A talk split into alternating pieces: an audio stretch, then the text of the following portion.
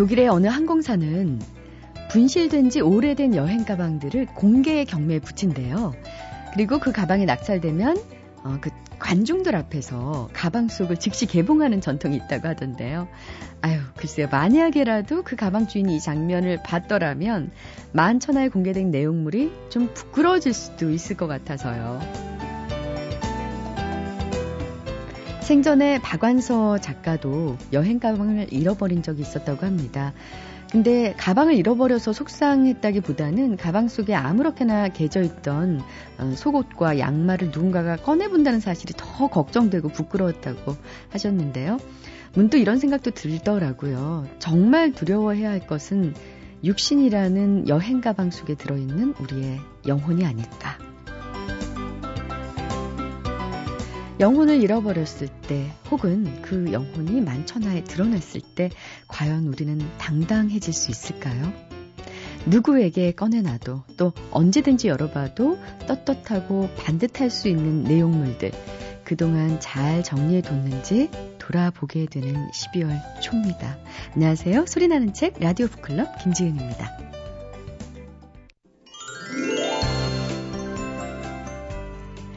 네, 동네 빵집, 동네 구멍가게, 또 슈퍼마켓, 심지어는 동네 분식점마저도 어, 요즘 기업형 프랜차이즈에 밀려서 사라지고 있죠.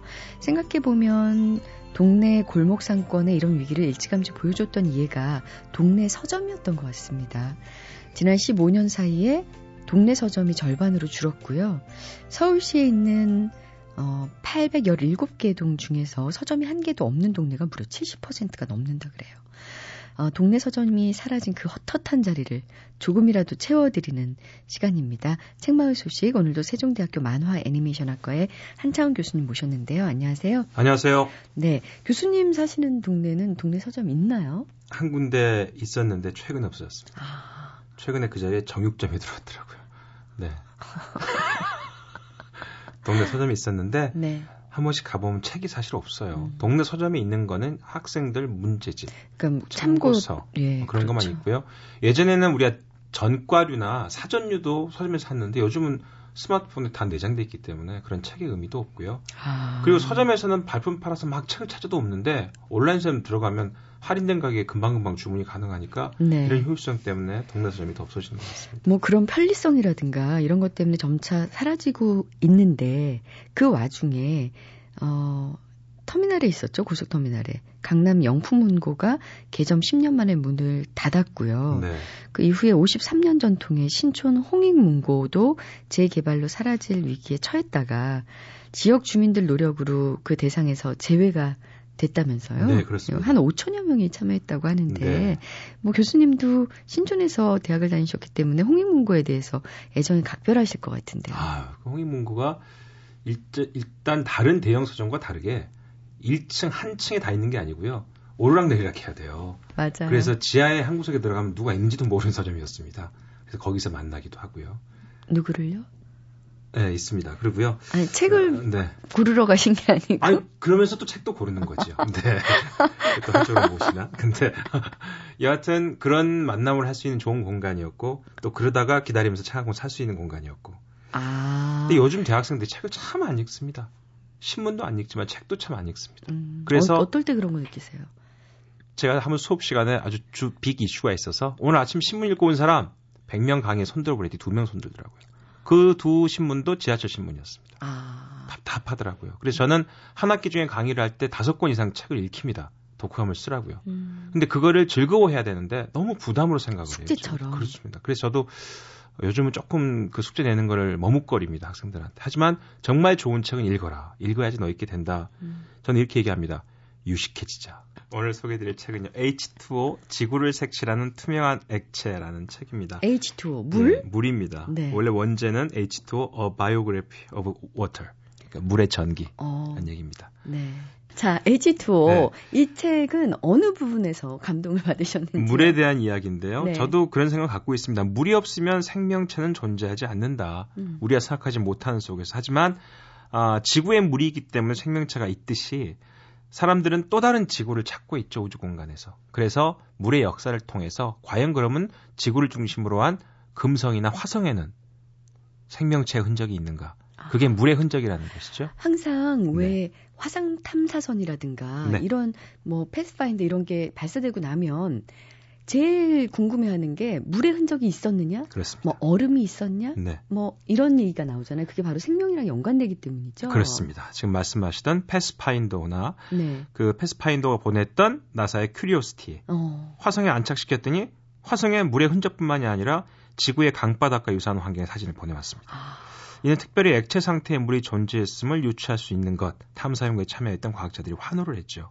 자, 화성에서 액체 상태의 물의 흔적이 발견됐던 사실은 결국 유기 생명체의 근간이 되는 탄소, 산소, 수소가 존재할 수 있는 가능성이 있다는 것입니다. 네. 그럼 그런 존재 가능성을 통해서 재가공할 수 있는 환경이 된다면 사람도 화성에서 살 수 있지 않을까라는 음. 이야기 되는 것이죠. 네. 인간이 살 수 있는 공간에, 공간에 대한 탐구가 시작은 물로부터 시작된다는 고민으로 이 책은 시작됩니다. 네. 물은 분명 지구상의 인류가 출현했을 때부터 인간과 함께 존재해 왔는데요. 적어도 인간의 문명이 발생한 곳에는 그렇습니다. 그래서 4대 문명을 보면 다 강을 중심으로 이루어져 있죠. 맞아요. 네. 4대 문명이 무언지는 여러분 다 아시죠? 또 여기서 말씀드리면 복잡할 것 같고요. 근데 그 4대 문명으로 시작된 공간이 지금 선진국은 거의 다 없습니다. 그렇죠? 네, 그래서 그 물의 흔적과 물이 인류의 문화에 어떻게 가지고 왔는가에 대한 이야기를 저자 네이처의 편집 고문이자 전문 과학 칼럼니스트인 필립 볼 이분이 에, 아주 물은 어디서 왔는가라는 기본적인 질문에서부터 물을 풀어나기 시작한 책이 바로 이 책입니다. 자, 필립 볼이 소개한 물의 성질은 정말 신비롭고 놀라운데요. 아, 아직 끝난 거 아니에요? 그럼요. 이 나무가 바늘보다도 좁은 물관으로 수십 미터가 넘는 높이까지 물을 끌어올릴 수 있는 원리. 그렇죠? 한대 기후에 침엽수에 머무는 물은 어째서 얼지 않겠는가? 겨울잠 중인 개구리는 영한데 어째서 동사하지 않나? 정말 궁금해요. 왜 네. 그러는 거예요? 새삼스럽게 다가온 이 많은 질문들 풀어낼 수가 바로 물이라는 것입니다. 특히 네. 이 개구리 사례가 재밌습니다. 과연 개구리는 왜 얼지 않을까요? 피가. 자, 그 개구리는요 일정한 온도가 되면 스스로를 땅 속에 묻죠. 그리고는 몸이 우리나라 사람들이 보통 인류가 가지고 있는 사람들 그 피에 나오는 그 당뇨병 환자보다 몇 배가 높은 점성을 갖게 된답니다. 피가요? 피가. 그래서 몸에 흐르는 모든 체액들이 그만큼 점성이 강한 물질로 그래서 바뀌어서 얼지, 않겠네요. 얼지 않게 만들어 버리는 거죠. 그게 이제 수많은 세월 동안 개구리가 사는 방법을 익힌 겁니다. 세상에. 어차피 밖에 나가도 얼어 죽고 먹을 것도 없으니까 자기의 체온을 유지시킬 수 있는 일정한 온도의 땅까지 들어간 다음에 자신에 있는 모든 체액을 그렇게 점성이 강한 물질로 변화시켜서 버텨낸다는 겁니다. 그러니까 물에 대한 그 비밀을 캐면 캘수록 인류에 대한 역사와 지구에 대한 비밀이 벗겨질 수 있는 것이고 그 가능성으로부터 우리가 살아날 수 있는 또 다른 가능성을 발견할 수 있다. 그런 것들을 분석하고 있는 책이 바로 굉장히 흥미있는 책이네요. 네, 그렇습니다. H2O 오, 지구를 색칠하는 투명한 액체. 네, 산림출판사에서 나왔죠? 네. 네, 한번 꼭 읽어보겠습니다. 고맙습니다. 감사합니다. 잊혀질 뻔한 책, 묻혀질 뻔한 책을 소개해드리는 시간, 뻔한 책. 이번 주에 소개해드릴 뻔한 책은 지난 2010년에 타계한 고 이태석 신부님의 평전 나는 당신을 만나기 전부터 사랑했습니다. 소개해드리겠습니다. 아, 의대를 졸업한 뒤 사제의 길을 택했던 이태석 신부님은 한국의 슈바이처로 불렸던 분이죠. 오랜 내전으로 폐허가 된 아프리카 수단 남부의 톤스에서 의술과 인술을 함께 아, 펴셨던 분인데요. 이태석 신부님의 톤즈에서의 활동과 평전에 수록되어 있는 내용을 이 책을 펴낸 여백 미디어의 김지인 씨가 소개합니다. 울지마 톤즈라는 다큐멘터리를 많이 기억하실 텐데 그게 이태석 신부님 이야기거든요. 아프리카 남부에 있는 톤즈에서 선교 활동을 하시면서 있었던 일들을 다룬 다큐멘터리가 울지마 톤즈였고요. 이 책은 우광호 신부님께서 이분 고향을 찾아가서 가족분들이랑 친지분들이랑 인터뷰를 해서 이태우 신부님의 유소년기랑 청소년기가 어땠는지 학교 가기 전부터 돌아가실 때까지 이태우 신부님의 평전을 쓰신 거예요. 이태석 신부님은 톤즈에 가서 의사로서 활동을 하시면서 병원을 세우시고 밴드를 만들어서 음악을 가르쳐 준다거나 공부를 가르쳐 준다거나 하면서 이렇게 톤즈를 하나둘씩 변화를 시키세요. 이제 한국에 오셨는데 대장암 판정을 받게 되신 거죠. 근데 마지막 순간까지 계속 톤즈를 위해서 뭐 후원의 조직을 도와주신다거나 자신한테 내려준 모든 거에 되게 감사하시면서 마지막까지 웃으시면서 숨을 거두셨거든요. 근데 돌아가시면서도 어떤 생각을 하셨는지를 총체적으로 쓴 책이에요. 네. 아마, 어, 우리 청취자 여러분께서도 이태석 신부님이 그 아프리카 톤스를 변화시키는 이야기를 뭐 TV 다큐멘터리나 영화 또 뮤지컬로 접하신 분들도 꽤 있을 겁니다. 어, 톤스의 그 척박한 땅에서 한센병 환자들의 친구가 돼주고 또 버림받은 아이들에게 희망을 선물했던 신부님의 활동은 참 종교를 떠나서 많은 분들에게 감동을 줬는데요. 그 중에서도 어, 사람들의 마음을 가장 움직였던 일화는 아마 톤스의 아이들의 마음을 음악으로 어루만졌던 노력 아닐까 싶어요. 이태석 신부님의 평전 나는 당신을 만나기 전부터 사랑했습니다에서도 이 내용이 소개되고 있는데요. 김지인 씨의 설명 마저 들어보겠습니다. 톤제 감정이 많이 메마르고 슬픔에 찬 애들한테 이게 단지 학교를 세워서 배움의 길을 주고 죽음의 가능성을 줄이게 의학을 하는 것보다 얘네 마음을 채워줘야겠다. 그래서 한국에 오셔서 잘 다루지도 못하는 악기들까지 사서 애들한테 가르쳐줘야 되게 음악에 재능이 많으셨거든요. 근데 애들이 그거를 막 하루 만에 음계를 다 외우고 하나 둘씩 점점 웃고 총을 녹여서 뭐 악기를 만들었으면 좋겠어요. 막 이런 식으로 너무 애들이 행복해하면서 나중에 커다란 악단이 돼서 공연도 다니고 사람들한테 들려주면서 애들이 점점 변해가는 걸 보고서 행복해 하세요. 희망을 안겨준다는 부분이 많이 와닿았어요. 미래가 생긴 거잖아요. 전쟁만이 아닌. 그렇죠. 음, 미래가 생긴 것. 이것보다 더 큰 선물이 어디 있겠습니까? 이태석 신부님은 나눔이란 뭔지, 또 진정한 사랑이란 뭔지에 대해서 우리에게 많은 걸 가르쳐 주셨어요. 생전에 이런 말씀 남기셨거든요. 내가 가진 것이 너무 많다는 것을 톤즈의 아이들이 제게 가르쳐 줍니다. 그래서 이 아이들의 눈빛만 보면 부끄러워지나 봅니다. 가진 것이 너무 많은 것만 같아 미안해지나 봅니다. 나누면서도 제가 더 풍요로워짐을 느낍니다. 제 것을 나누어 주었는데도 아무것도 줄어들지 않고 자꾸만 자꾸만 나눌 것이 더 많이 생겨나는 것 같습니다. 나눔은 참 신기한 요술 항아리입니다. 게다가 제 마음에 기쁨과 행복까지 선물로 주니 아무래도 이 나눔은 삶을 행복으로 이끄는 비밀 열쇠인 것만 같습니다.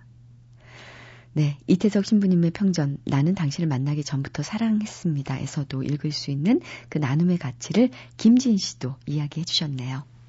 한 사람의 인생이 많은 것을 변화시킬 수 있구나. 이렇게 내가 지금 가지고 있는 것을 누구랑 나누는 것 자체가 굉장히 행복한 거다라는 메시지가 계속 와요. 읽고 있으면. 그러니까 자기 삶이 자기 삶에 끝나는 게 아니라 계속 이제 이어지는 거잖아요. 뒤에 재단도 생겼고요. 이태우 신부님이 가심으로 인해서 후배 신부들도 거기에 가게 되고 점점 내전으로 되게 황폐했던 톤즈가 점점 더 이제 발전을 하면서 많은 애들이 죽어간다거나 하는 일이 적어질 테니까 그래서 이 책을 읽으시면 종교인이시든 아니시든 남을 위해서 이렇게 자신을 다 내버리고 베풀면서 그러면서도 한없이 감동받고 행복하게 살 수 있는 삶에 대해서 알게 되시고 자신의 삶도 다시 되새기실 수 있는 책이라고 생각을 합니다.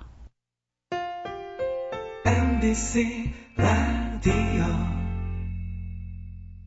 95.9 MBC 라디오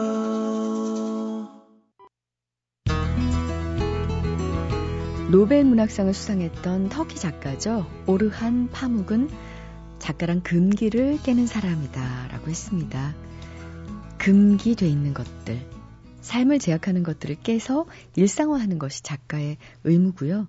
또 사회적 금기뿐만 아니라 숨겨진 미적 금기를 깨는 것도 작가의 역할이라고 했는데요. 이번 주 북카페에서는 그 역할과 의무를 충실히 했던 작가들의 작품을 좀 만나보려고 합니다. 어, 비록 당대에는 금기를 깼다는 이유로 여러 가지 지탄도 받고 탄압을 받았던 금서였지만 결국 시대를 앞서가서 지금은 고전이 된 책들 금서의 재탄생이라는 책에서 만나보도록 하겠습니다. 금서의 재탄생의 저자이십니다. 장동석 씨 모셨는데요. 안녕하세요. 안녕하세요. 네, 반갑습니다. 네. 그책 날개 소개가 참 어, 재밌습니다. 책을 읽고 글을 쓴다. 네. 사람들은 북칼럼니스트 혹은 출판평론가도 부르기도 한다. 어떠세요? 이, 음, 이런 호칭에 대해서. 어, 사실은 굉장히 부담스러운 일이거든요. 왜냐하면 그 요즘 뭐 좋은 것을 권하는 일은 굉장히 의미 있는 일이지만 그 중에 좋은 책을 골라서 권한다는 일은 굉장히 사실은 어, 주제 넘는 일이기도 하고 그것이 독자들에게 다가갔을 때 그 파급력은 굉장히 크거든요. 저의 한마디를 믿고 책을 선택하셨을 독자들이 혹은 실망하실 수도 있거든요. 그래서 이제 좀 어려운 그 직업 뭐 이름이기도 한데요. 말씀하신 것처럼 그냥 책을 읽고 글을 쓰는 게 저의 직업의 대부분이죠. 네. 뭐 보통 8시간 정도 일한다고 치면 하루에 한 5시간 정도는 책을 읽고 예. 나머지 3시간 정도는 글을 쓰고, 글을 쓰고, 자료를 조사하고 뭐 그런 일들을 하고 있습니다. 이번에 내신 금서의 재탄생 시대와 불화한 24권의 책이라는 이제 부제, 부제를 네. 달고 있는데 굉장히 재미있게 잘 읽었습니다. 음, 이번에 금서의 재탄생이라는 책을 통해서 어, 저도 아, 이게 금서였었던가? 네. 라는 생각을 참 많이 하게 그렇죠. 됐는데요. 그동안 금서에 대해서 각별한 관심을 갖게 된 계기가 음, 궁금합니다. 뭐 여러 가지 이게 원인이 있고 이유가 있는데요. 제가 이제 어려서부터 좀 책을 유난히는 아니고요. 좋아하는 편이었어요. 그러면서 이제 그래도 뭐 중학교 때도 추천 도서도 있고 필독 도서도 있고 이래서 많은 책들을 좀 접해보고 대학 가서 이제 또 열심히 책을 읽은 편이었거든요. 영화 제목인데 잘 알지도 못하면서 읽었던 책들이 제가 이제 저희 동네에서는 책밥 먹는다 이렇게 표현하는데요. 책밥을 먹으면서 아 그런 책들이 대부분 금서였다라는 것을 알게 됐죠. 음. 뭐 유토피아라든가 뭐 군주론이라든가 이런 책들인데 그런데 말씀하신 것처럼 이 책의 대부분들이 고전이었어요. 그러니까 우리가 흔히 알고 있는 어 제가 생각했죠. 모든 책이 다 그렇지만 특히 금서는 사회 변화를 추동하는 힘이 엄청나게 컸다. 그러니까 특히 요즘 시민사회에 대한 운동들이 많이 일어나고 있는데 요즘의 시민사, 시민사회를 추동하는 힘은 결국은 책이었다. 그 중에 금서가 가장 단연 앞자리에 있었다. 아... 이런 생각을 갖게 된 거죠. 그러니까 어, 그, 그 시대의 어떤 혁명적인 변화 이런 것들 앞에는 항상 이 금서가 있었다. 그렇죠. 네. 일종의 이제 다시 이제 말씀드리겠지만 루소의 사회계약론 같은 경우에는 왕 왕이 엄연히 존재하고 통치하고 있는 기간에 주권 재민 인민 주권을 이야기하거든요. 네. 그러니까 얼마나 큰 두려움 가운데 이 책을 썼겠습니까? 아, 요즘도 출판물에 사전 검열이 있나요? 음, 뭐 대표적인 그 사례가 2008년 국방부 불온 서적 지정이라고 볼 수 있는데요. 그거 말고도 최근에 그 소돔의 120일이라는 책이 그 판매 금지 처분이 받았어요. 판매 금지 처분을 받았고 또 그 주부들에게 아주 인기가 많았던 최근에 나왔던 그레이의 50가지 그림자라는 책도 이른바 19금 판매 도서로 지정, 그러니까 청소년 유해 도서로 지정돼서 랩핑이 돼서 나오거든요. 그러니까 이런 점들도 사실은 이 책들도 사전 검열의 대상이 되었던 거죠. 그러니까 어 뭐 이게 금서로 지정하는 것이 먼 옛날의 이야기가 아니라 지금도 일어나고 음. 있는 현재 진행형 사건이죠. 근데요, 이게 뭐 말씀하셨다시피 금서라고 해도 읽 읽을 사람은 어떻게 해서든지 읽게 될 것 같고 그렇죠. 그 북칼럼니스트로서 네. 이 사전 검열에 대해서는 어떻게 저는 개인적으로 이게 뭐 아주 스테레오 타입의 답이지만 표현의 자유를 제한하는 것은 명백히 맞습니다. 그리고 어, 창작의 자유를 제한하는 것도 명백히 맞고요. 왜냐하면 이 책이 금서로 지정되면 스스로에게 이렇게 자기 검열의 기준을 마련하게 되거든요. 작가들 같은 경우에는. 어, 그러면 그건 더 이상 그렇죠. 창, 예, 아니죠. 창작할 수 없는. 네. 그리고 이것이 개인에게뿐만 아니라 사회적인 파급 효과를 일으키게 되는 거죠. 어, 저거 해서는 안 되는 일인가 보다라는 이런 심리적인 동요를 일으키게 되면 음. 그런 작업을 더 이상 도전하지 못하게 되거든요. 그러면 이것은 사회적으로 큰 뭐라 그럴까요? 창의력에 저해를 가져오는 일이기 때문에 물론 청소년들을 이런 어떤 명백하게 유해하다고 생각되는 포르노라든가 이런 것들로부터 보호할 의무가 있습니다. 그렇지만 그것이 아니라 세계적으로 통용되고 있고 명작으로 인정받는 뭐 마르키 드 사드의 소돔의 소돔의 120일 같은 작품은 그것이 좀 괴기스럽고 어떻게 보면 음란스러운 면이 없지 않지만 어, 그것을 출간할 수 있는 자유를 보장하는 것은 가장 중요한 어떤 뭐라 그럴까요 문화적 그 역량을 드러내는 것이다. 저는 이렇게 생각합니다. 음. 알겠습니다. 자, 지금부터 시대와의 불화로 금서가 됐던 책들을 한 권씩 살펴보겠습니다.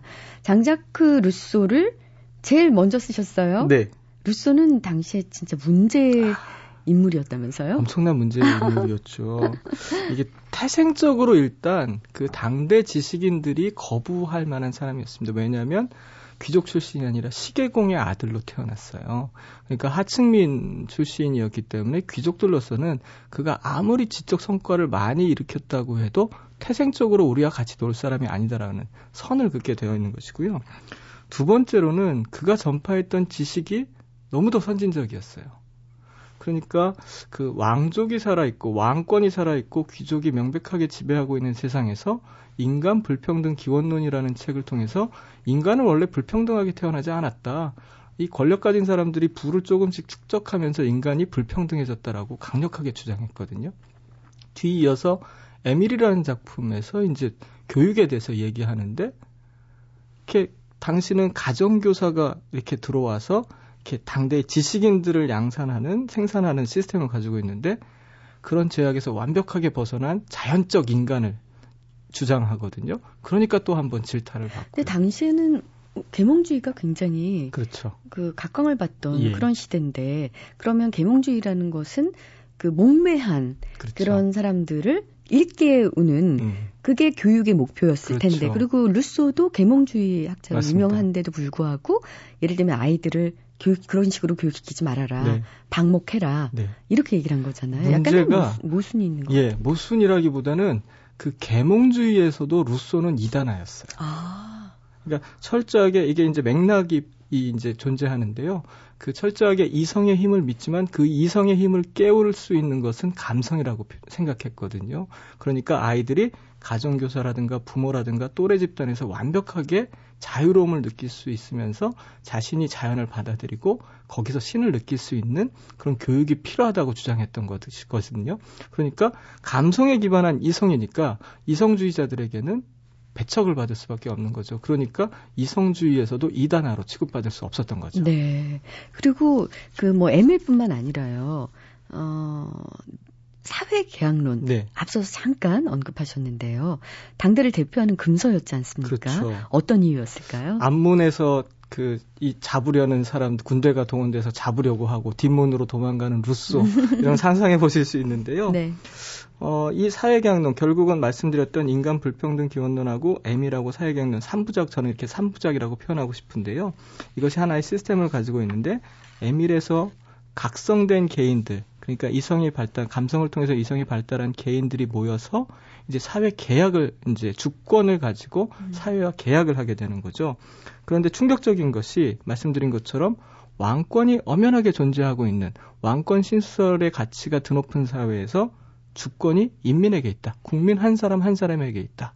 그리고 단지 그 주권과 계약한 정부, 이렇게 정부라고 표현을 정확하게 하진 않지만 그 정부는 단지 주권을 대표하는 나라, 그 조직이 아니라 행정권, 그러니까 치안만 담당하는 아. 것이다. 라고 주장하게 되는 것이죠. 주권이 아닌 집행권을 의미한다. 그렇죠. 행정 집행권을 의미하는 것이기 때문에 국민이 언제 어디서든 자신들의 동의, 그러니까 일정 사람들이 모여서 너희 그 행정권을 내려놓아라라고 얘기하면 행정권을 상실할 수밖에 없는 임시적인 조직이었어요. 정부는 더 이상 정부가 의미가 아니다. 없는 아. 거죠. 새로운 의미의 다시 정부가 태어날 수 있고 계속해서 국가가 태어날 수 있는 거죠. 이런 주장을 펼치니까 당연히 왕과 귀족들이 이 공분을 살 수밖에 없는 그런 아, 상황이 되는 거죠. 지금 생각해도 굉장히 그렇죠. 당시로선 충격적인 이론인 것 같은데 루소는 어떻게 하다 이렇게 당시에 이렇게 과격한 인물이 된 겁니까? 음, 사실 루소는 어, 스스로 혼자서 계속 공부를 했어요. 그러니까 한 그 미망인의 도움을 받아서 그게 뭐 나중에는 이렇게 사랑의 관계로도 싹트긴 하지만 어 플라토닉 러브로 이제 그런 식으로 이제 발전하는데 이 미망인의 도움을 받아서 한적한 오두막에서 개인의 그 공부를 계속해 나가죠. 음. 동서고금을 거기서 섭렵하면서 깨달은 것이 인간은 불평등하게 태어나지 않았는데 그러면 왜 도대체 불평등해진 것이냐를 이제 밝히다 보니까 그것이 권력을 가진 왕과 귀족 집단에 의해서 태어난 것이다. 그러니까 이것이 무의미한 그 무의미한 것인데 태어났으니까 이런 것들을 이렇게 우리가 배척하는 것이 마땅하다. 그런 생각을 가지고 이제 사회계약론에서 직접 사회에 도전하게 되는 거죠. 네. 어, 신라곤으로 유명한 밀턴도 네. 어, 흥미로운 인물인 것 같습니다. 근데 밀턴의 저서 중에서 저는 처음 들어봤어요. 이혼론이라고 있다고요? 그렇죠. 이혼론 아주 의미심장한 책인데요. 당시 그 유럽 사회에서 이혼할 수 있는 두 가지 사유가 있었습니다. 그러니까 배우자가 부정을 저지른다든가 불감증, 그러니까 이게 성적 만족을 못 느끼는 경우에 이혼할 수 있다. 그렇지만 참 이게 애매한 기준 아닙니까? 그럴 것 같은데요. 예, 이게 어디 가서 만약에 법정 가서 저 사람이 날 성적으로 만족시켜주지 못해요. 이혼하고 싶어요. 그렇지만 남편은 그렇게 생각하지 않을 수 있거든요. 네. 그렇지만 또 여성이 그렇게 대놓고 이야기할 수 없는 시대이기도 했어요. 그러니까 이 이유는 이혼을 못하게 하겠다라는 아~ 의미와 똑같거든요. 그런데 이 밀턴이 이혼론이라는 책을 통해서 인간의 이혼, 그 결혼 생활에는 정신적인 만족이 중요하다. 사람, 사람들이 소통하고 영육의 완전한 합의를 이루는 것이 결혼의 주요 목적이다. 그런데 그렇게 못한다면, 그러니까 지금 생각하는 이혼의 이 사유와 비슷하게 생각을 한 것이죠, 밀턴은. 그런 점에서 밀턴이 이제 앞서갔던 사람이었는데, 이 밀턴은 나이가 좀 차이가 나는 17살인가 아마 그럴 겁니다. 그 어린 아내를 맞이하거든요. 네. 근데 이 아내와 그 초기 한 3, 4년 동안 일종의 별거 아닌 별거를 합니다. 아내가 그 이 밀턴을 잘 받아들이지도 못했고 밀턴이 또 조카들을 집에 데리고 와서 교육시키고 있었거든요. 그러니까 이게 벅찼던 거죠. 그러니까 친정으로 한 2, 3년 피해 네. 있어요. 이것을 가지고 사람들이 저 사람 이혼한 사람이다. 그러니까 디보서 이혼자라고 낙인을 찍어서 공격을 하게 된 거죠. 아. 예, 그러면서 이 이혼론이 이 책이 나오면서 그, 아, 정말 그 오해, 선입견들이 이 밀턴의 그 평생을 그 발목 잡고 있었다. 그렇게 보시면 될 것 같아요. 네. 이 책에서는 그러면 당시에 그 이혼 사유의 반기를 들고 더 나아가서 주장한 것들이 있나요? 그렇죠. 이혼에서 이제 그 뭐라 그럴까요? 앞서 말씀드렸던 정신적인 합일 그것이 중요하다라고 얘기하면서 이것이 사회에 관철이 되지 않으니까 또 이 책을 자유롭게 낼 수 없는 환경이 됐어요. 음. 누군가 자꾸 출판을 저해, 저지하고 못 내게 하니까 사람 작심하고 다른 책 하나를 씁니다. 어떤 책인가요? 오늘 이제 중요하게 소개해드릴 책인데요. 어, 언론 자유의 경전이라고 불리우는 아레오파기티카라는 책입니다. 아레오파기티카. 파기티카. 이게 예. 무슨 뜻이에요? 어, 이 책이 그러니까 금기에 도전한다. 라는 뭐 이런 뜻을 담고 있는데 밀턴 스스로가 실정법을 아예 위반하고 작심하고 쓴 책이에요. 아, 그래요? 예, 사전 검열을 받지 않고 책을 내버렸어요. 오. 예. 1643년 그러니까 어, 이 책이 이 밀턴이 사실은 공화주의자죠. 그러니까 프랑스의 왕정을 이제 뭐라 그럴까요? 몰아내고, 몰아내고 로베스피에르가 이제 그 공화정을 하지 않습니까? 그런데 이 로베스피에르가 몇 년 지나서 자신들의 그 생각과 진보적인 사상들을 일깨웠던 출판의 자유, 언론의 자유를 금지시켜요. 아, 똑같이 예, 그리고 돌아가는군요. 검열을 시작해요. 네. 그러니까 밀턴이 이 로베스피에르를 지지하는 사람이었지만 이것에 대해서 난 도저히 참을 수 없다. 음. 그래서 실정법을 위반해버리고 로베스피에르에게 반기를 들고 아레오파기티카를 내버리는 거죠. 네. 이 책에서 그렇게 얘기합니다. 어, 더 이상 어, 이렇게 사전 검열과 이렇게 뭐 이렇게 빨간 낙인이 찍히는 이런 책들을 더 이상 양산해서는 안 되는데 어떻게 진보적이고 혁명 정부가 이런 것들을 할 수 있냐? 반기를 들어보니까 어, 혁명 정부도 깜짝 놀라게 되는 거죠. 예, 이게 거의 1600, 뭐, 한 40년대쯤 네, 네. 일인데요. 예. 지금도 사전 검열이 이제 있는 그렇죠. 상황인데 당시 지금 몇백 년 전에 예. 이런 실정법을 일부러 위반하고 그렇습니다. 책을 이렇게 낼 정도였으면은 그러니까 흔한 오해 중에 하나가 민주적이고 진보적인 정부는 사전 검열이라든가 그 금서 제도를 두고 있지 않을 거라고 오해하고 있어요. 아. 모든 사람들이 그것은 보수의 일이다, 낡은 정부의 일이다라고 생각하지만 실제적으로는 민주정부도 뭐 불온서적에서도 보듯이 이런 금서라든가 사전 검열 제도를 가지고 있다는 거죠. 그것은 네. 왜냐하면 권력이 그만큼 중요하다는 거죠. 자신들에게. 그 권력에 도전하는, 금기에 도전하는 행위는 절대 용인할 수 없다는 게 음. 모든 권력을 가진 사람들의 속설이라는 거죠. 밀턴이 어 한 얘기 중에요. 좀 소개하고 싶은 부분이 있어서요. 우리가 검열제와 금지 조치를 취한다면 그것은 부당하게 진리의 힘을 의심하는 것입니다. 진리와 거짓으로 하여금 서로 맞붙어 싸우게 하십시오. 자유롭고 공개적인 경쟁에서 진리가 패배하는 일은 결단코 없습니다. 진리의 논박이야말로 최선의 억압이며 가장 확실한 억압입니다. 어, 그러니까 진리에 대해서 그만큼 자신감이 있었다는 그렇죠. 거죠. 왜이 밀턴이 이 말을 한 이유 중에 하나가 이제 성서에 나오는 내용 중에 진리가 너희를 자유케 하리라는 문구가 있는데요. 진리, 진실이면 그것이 언제든 음. 시간이 좀 걸리더라도 그것이 발현된다라는 것이죠. 그런데 스스로 공정한 일이라고 생각한다면 그래서 반대 의견과 맞서 싸워서 그 진실의 힘을 보여주면 되는데 우리는 그냥 쉬쉬하면서 빨리빨리 음. 모르게 모르게 처리하려고 하죠. 그것이 또 권력의 속성이 돼버렸어요. 그러니까 그 공정함을 잃어버린 사회가 어, 사실은 지금뿐만 아니라 역사 이래로 계속되어 왔다. 음. 이렇게 보시면 되겠죠. 네. 자, 이번에는 참 오랫동안 국내에서 금서로 묶였던 책입니다. 네. 어, 칼 마르크스와 프리드리히 엥겔스가 출간한 공산주의 선언인데요. 언제 읽어보셨습니까? 저 이 책을 이제 대학교 1학년 때 왜 대학 들어가면 보통 제가 90년대 초반 학번인데요.